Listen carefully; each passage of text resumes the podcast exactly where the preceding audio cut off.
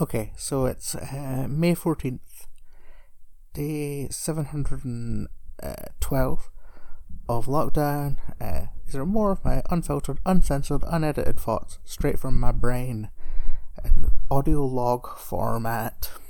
Uh, today, I think I'm just going to straight up, like, just say, screw it, we're talking about comics. Uh, not to infringe on a podcast. There's a podcast by uh, Will Hines and I think I think his brother. Uh, Will Hines is an improviser uh, and teacher who I love. Uh, who does a podcast that was originally called Screw It, we're just going to talk about the Beatles. And then it was Screw It, we're just going to talk about Spider Man. And now it's just Screw It, we're just going to talk about comics. And I'm going to do the same thing. Because I realised um, it was like a couple of days ago was the first time I mentioned Batman, which is wild. Because, like, I love film, I love TV, I love board games, I love video games, I love like you know all the pop culture nerd stuff. But probably the nerdiest pop culture thing that I genuinely adore is comic books. Uh, I've been into comics since I was a kid, and I want to talk about how I got into them.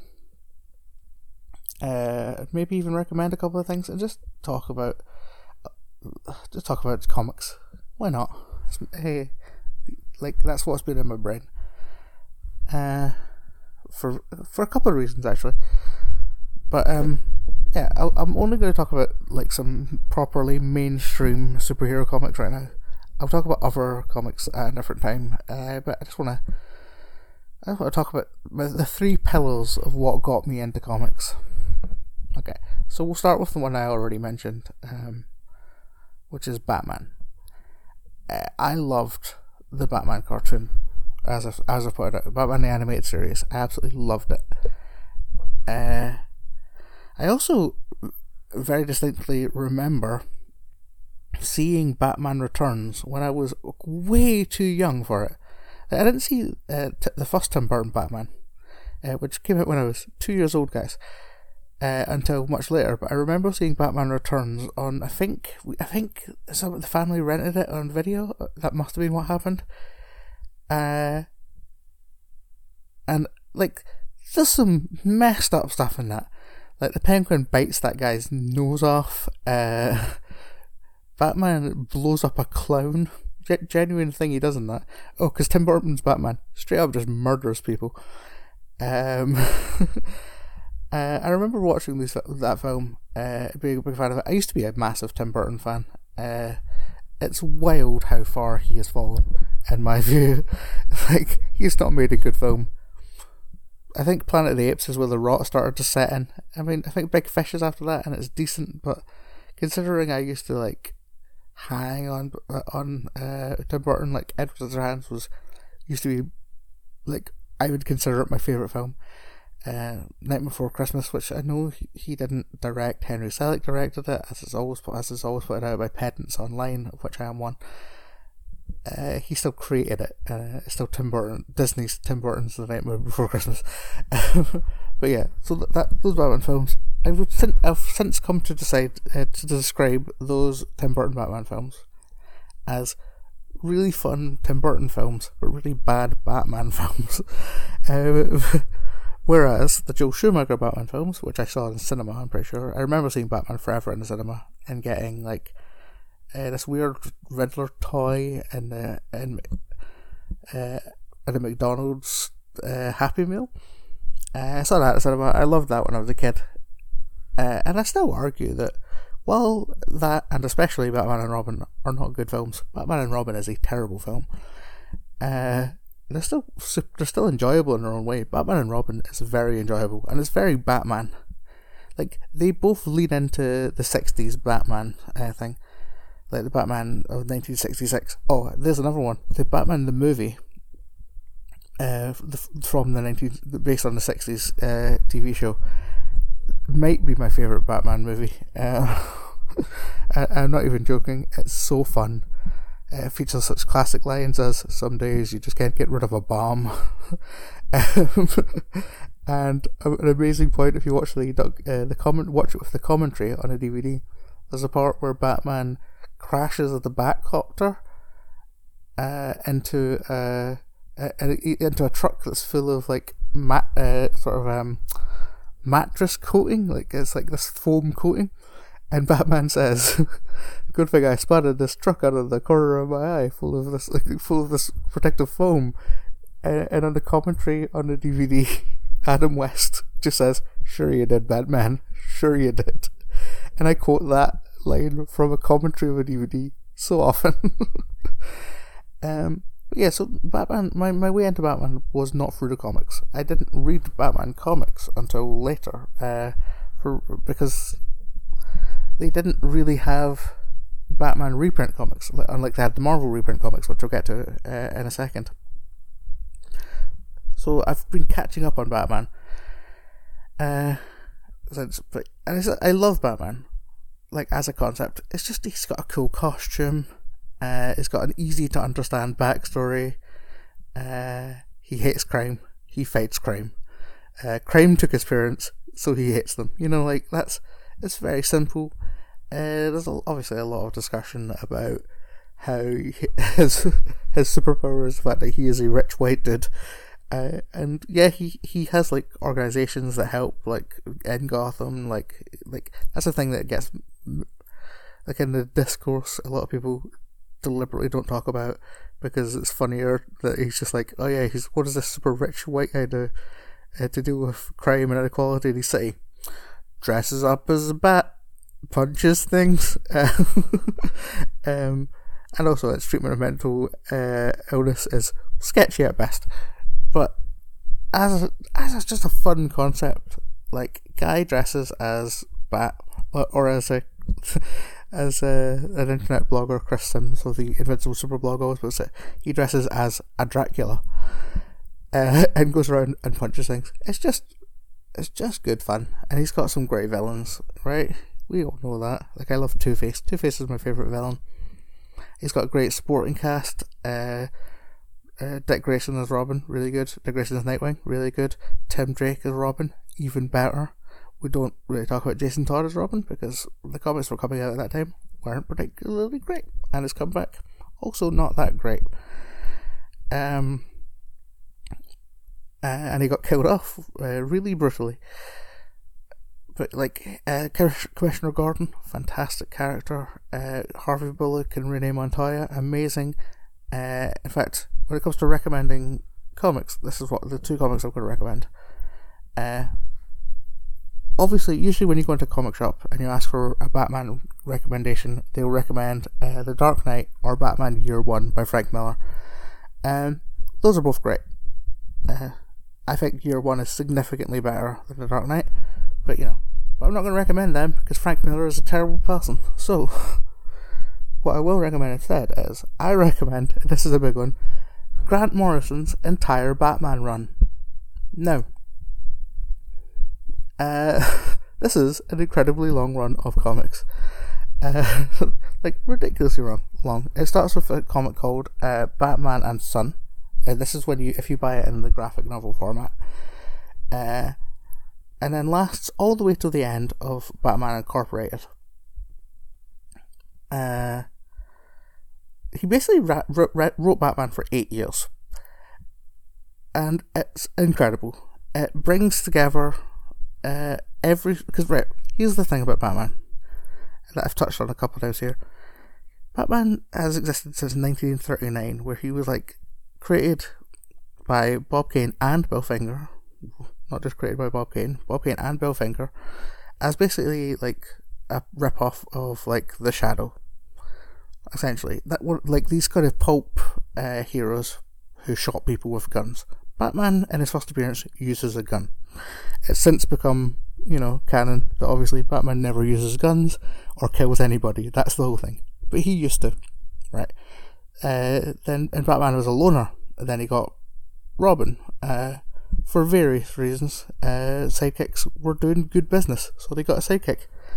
Uh, then Fredric Wertham, uh, a, psych- uh, a psychologist in inverted commas, wrote a book about how comic books were turning everyone gay uh, and cited Batman and Robin's relationship. So suddenly there was a Batgirl uh, and a Batwoman, um, and everything grew. And it's and then in the sixties there was this fun cartoon, a fun cartoon, not cartoon, a fun uh, television series, so Batman became camp.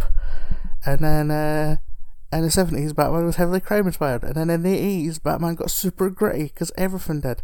And then, and then, uh, and then, and there was Tim Burton's Batman. And then there was Joe Schumacher's Batman. And there was Christopher Nolan's Batman. And what I'm saying is, Batman has meant a lot of different things to a lot of different people in a lot of different styles since 1939. And what Grant Morrison tries to do, and I think does quite successfully, is marry these all together. He comes in with this idea, because uh, I know that one of the big problems with getting anyone into comic books is that comic book continuity is convoluted and vast. You cannot read every Batman comic. There have been literally thousands of Batman comics. And the argument should be that it doesn't really matter. My argument to continuity in, comic books is use it when it suits you, avoid it when it doesn't, don't worry about it. Some people are like, um, actually, that character would never have done that because in this issue of Marvel 2 in 1 from 1979 that six people read, he did, he said this. And that doesn't help anybody, and that's it definitely doesn't help get new readers into comic books, which is something that is desperately needed. Um, if if comic books are to continue uh, as they do, but what Grant Morrison does is he's like, cool. All you need to really know is uh, this is who Batman is, right? And this is who uh, these characters are. But everything that and this massively convoluted uh, backstory happened. He takes a character like a, a throwaway wild comic from the Silver Age of comics, uh, which is when everything was totally mad, and builds a bad guy out of a side character and that. And he doesn't expect everyone everyone to have read that comic. Of course they haven't. uh, he sort of just builds around it and it just tells this really fun story. We get a really fun Robin, uh, who is the and son of Batman and Son. That's not a huge spoiler. He has a son. Uh, it goes through a, a, massive comic called Final Crisis, which you don't need to read. Um, also written by Grant Morrison because he writes around it in, in his Batman comics. But it's mind bending. It's really fun. It goes on for ages and there's a lot of good stuff to it. I recommend that. I also recommend Gotham Central by Greg Rucka and Ed Brubaker as the writers. Uh, yeah, Grant Morrison's run has millions of artists, and uh, Gotham Central has a couple. The main one that I remember is Michael Lark. Gotham Central uh, is the Gotham City Police Department for the day and night shift of the Gotham City Police Department Major Crimes Unit. Uh, so they deal with some similar stuff to Batman. So it's, it's basically based around the idea of what if NYPD Blue but Batman? Uh, and it's genuinely incredible. Like some of the best comics I've ever read. I've ever read. Um, sorry, I'm having trouble adjusting my uh, recording position. But yes, I recommend those. But yeah, uh, the other major, the second of the third, three major pillars of comics that I love uh, is X Men. Now, I, I explained this before uh, in, on the other day about the X Men cartoon. I love the X Men cartoon. It doesn't hold up as well as the Batman the Animated Series, but when I was a kid, it was the shit. It has an amazing theme tune. Uh, it's fantastic, and more importantly, I was able to actually get X Men comics. Um, was an X Men Summer Special that I got, which is about Mojo World. I don't. That's not where I. I don't count that as being the start of my uh, X Men reading. What was the start of my X Men reading was there's a, com- a reprint comic uh, in the UK called Essential X Men, which would reprint three issues of the American X Men comic books uh, in an order that made sense. And the first of those, first line of those Essential X Men that I read was Age of Apocalypse. Age of Apocalypse is an alternate reality storyline. I think I, I think I mentioned I've, I've talked about this, haven't I, on one of these audio logs before? Uh, I'll briefly mention it again. Uh, Professor X's uh, son goes back in time, kills Mag- kill to kill Magneto, accidentally kills Professor X, leads to this villain called Apocalypse taking over the world. I genuinely recommend that uh, that as a jumping on point. Uh, and Jay and Miles Explain the X Men, a podcast that I've recommended on us before. Uh, they are currently making their way through uh, Age, Age of Apocalypse, and Jay mentions that he uh, his first X Men comics, and he's like an X Men obsessive, an expert who explains them, um, was Age of Apocalypse, and it's set in an alternate reality, but it really shows you who these characters are. Uh, I love X Men. My fa- I love X Men for so many reasons. The whole point of X Men is a lot of people talk about how they're um, the mutant metaphor is how it's regularly referred to. Like the whole point, whole idea is that Professor X is uh, Martin Luther, Martin Luther King Jr. and uh, uh, Magneto is Malcolm X, and it doesn't quite work. Or how uh, the, the there's a how there's uh, in the nineties there's this thing called a legacy virus which affects only mutants and kills them off, and, and humans are free, freaked out by it, and it's like it's meant to be like like the AIDS virus, and it's like that doesn't quite work either. It, the idea is the reason why X Men appeal to so many people, I think, is that they are uh, outsiders by their very nature, because of nothing that they've done. It's just how they were born. You know, they were born with the X gene. Let's not get into how the genetics of this work. Uh, and they, and how do they react? They swear they swear to protect a world that hates and fears them. And that's just great. I really identify with that sort of idea of they've been rejected by the society, but instead of becoming angry, like the Brotherhood of Evil Mutants, who, yes, do have evil in their name, uh, despite claiming to be like freedom fighters. Weird. Um, instead of get becoming angry about it, they go, okay, well, we'll prove to them that we are worthy of value. Like, and not because, in fact, that's not why they do it. They don't do it to like prove that they deserve to live. They do it.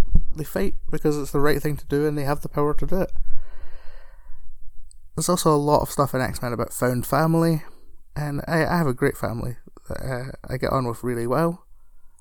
Uh, but there's also things that I don't have in common with my family, you know, and I have found other sort of groups which do I do have that stuff in common. So I understand this whole idea of found family. Like found family is a big thing in the queer community, especially for people who aren't as lucky as I am, who have been abandoned or rejected by their family. So it's no shock that there's a, a large following, uh, queer following of X Men. Uh, so yeah, I recommend Age of Apocalypse. It's fantastic. I also recommend Astonishing X Men by Joss Whedon.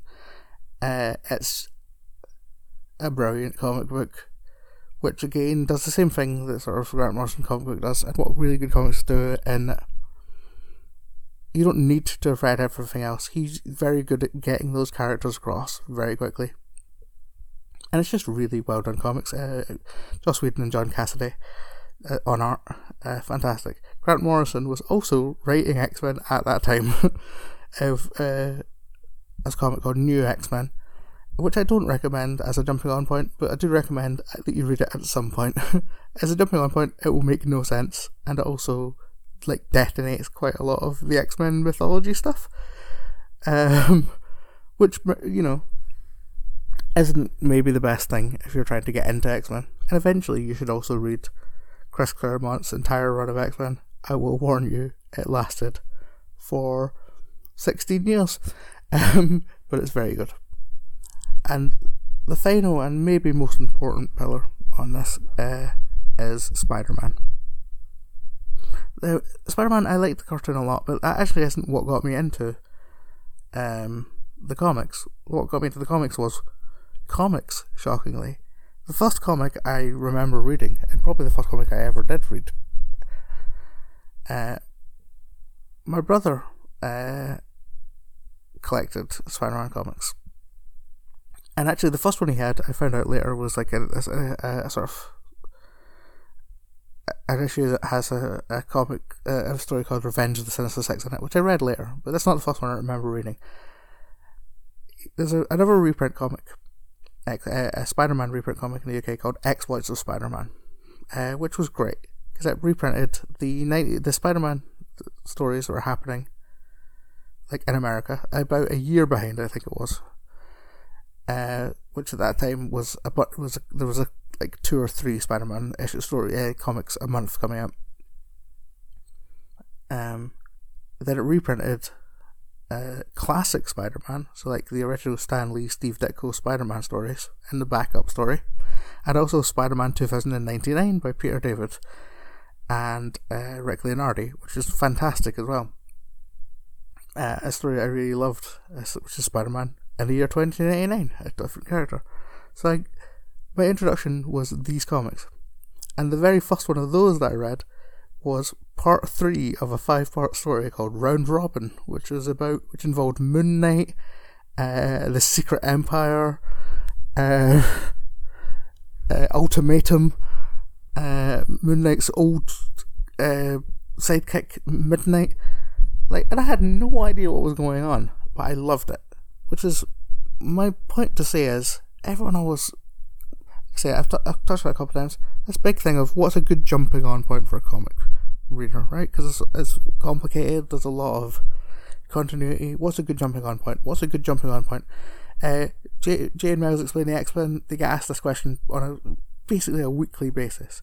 Any comic book blog, any comic book uh, news site is asked this question constantly: How do I get into this comic? How do I get into this comic? And how I got into the comics, uh, into comics generally, was this random issue of Spider Man. I just jumped in and started reading it. um, I was also in the middle of a Spider Man 2099 story. No idea what was going on there.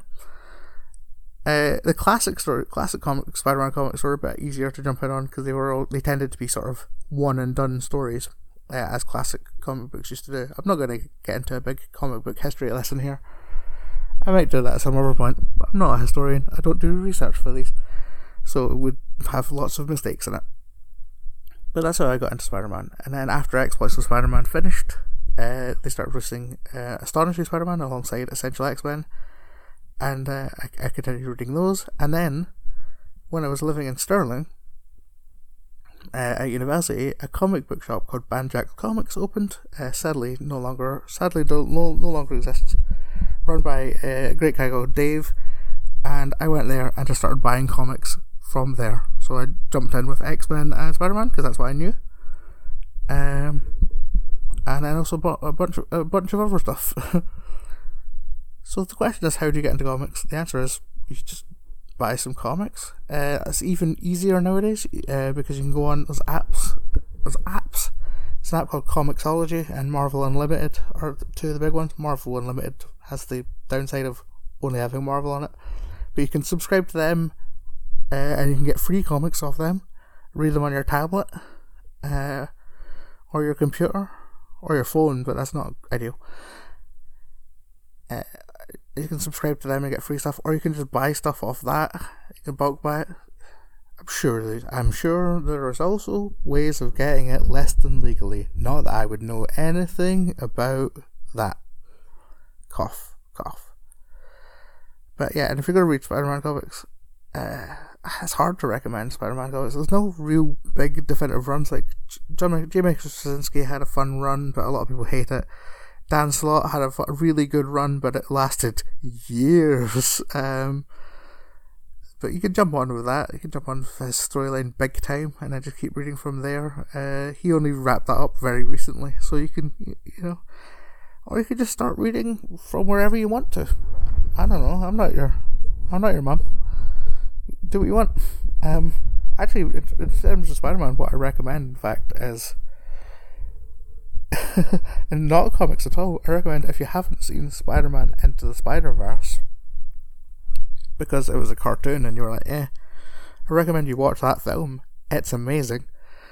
It might be the best Spider Man film, and there's a lot of good Spider Man films out there.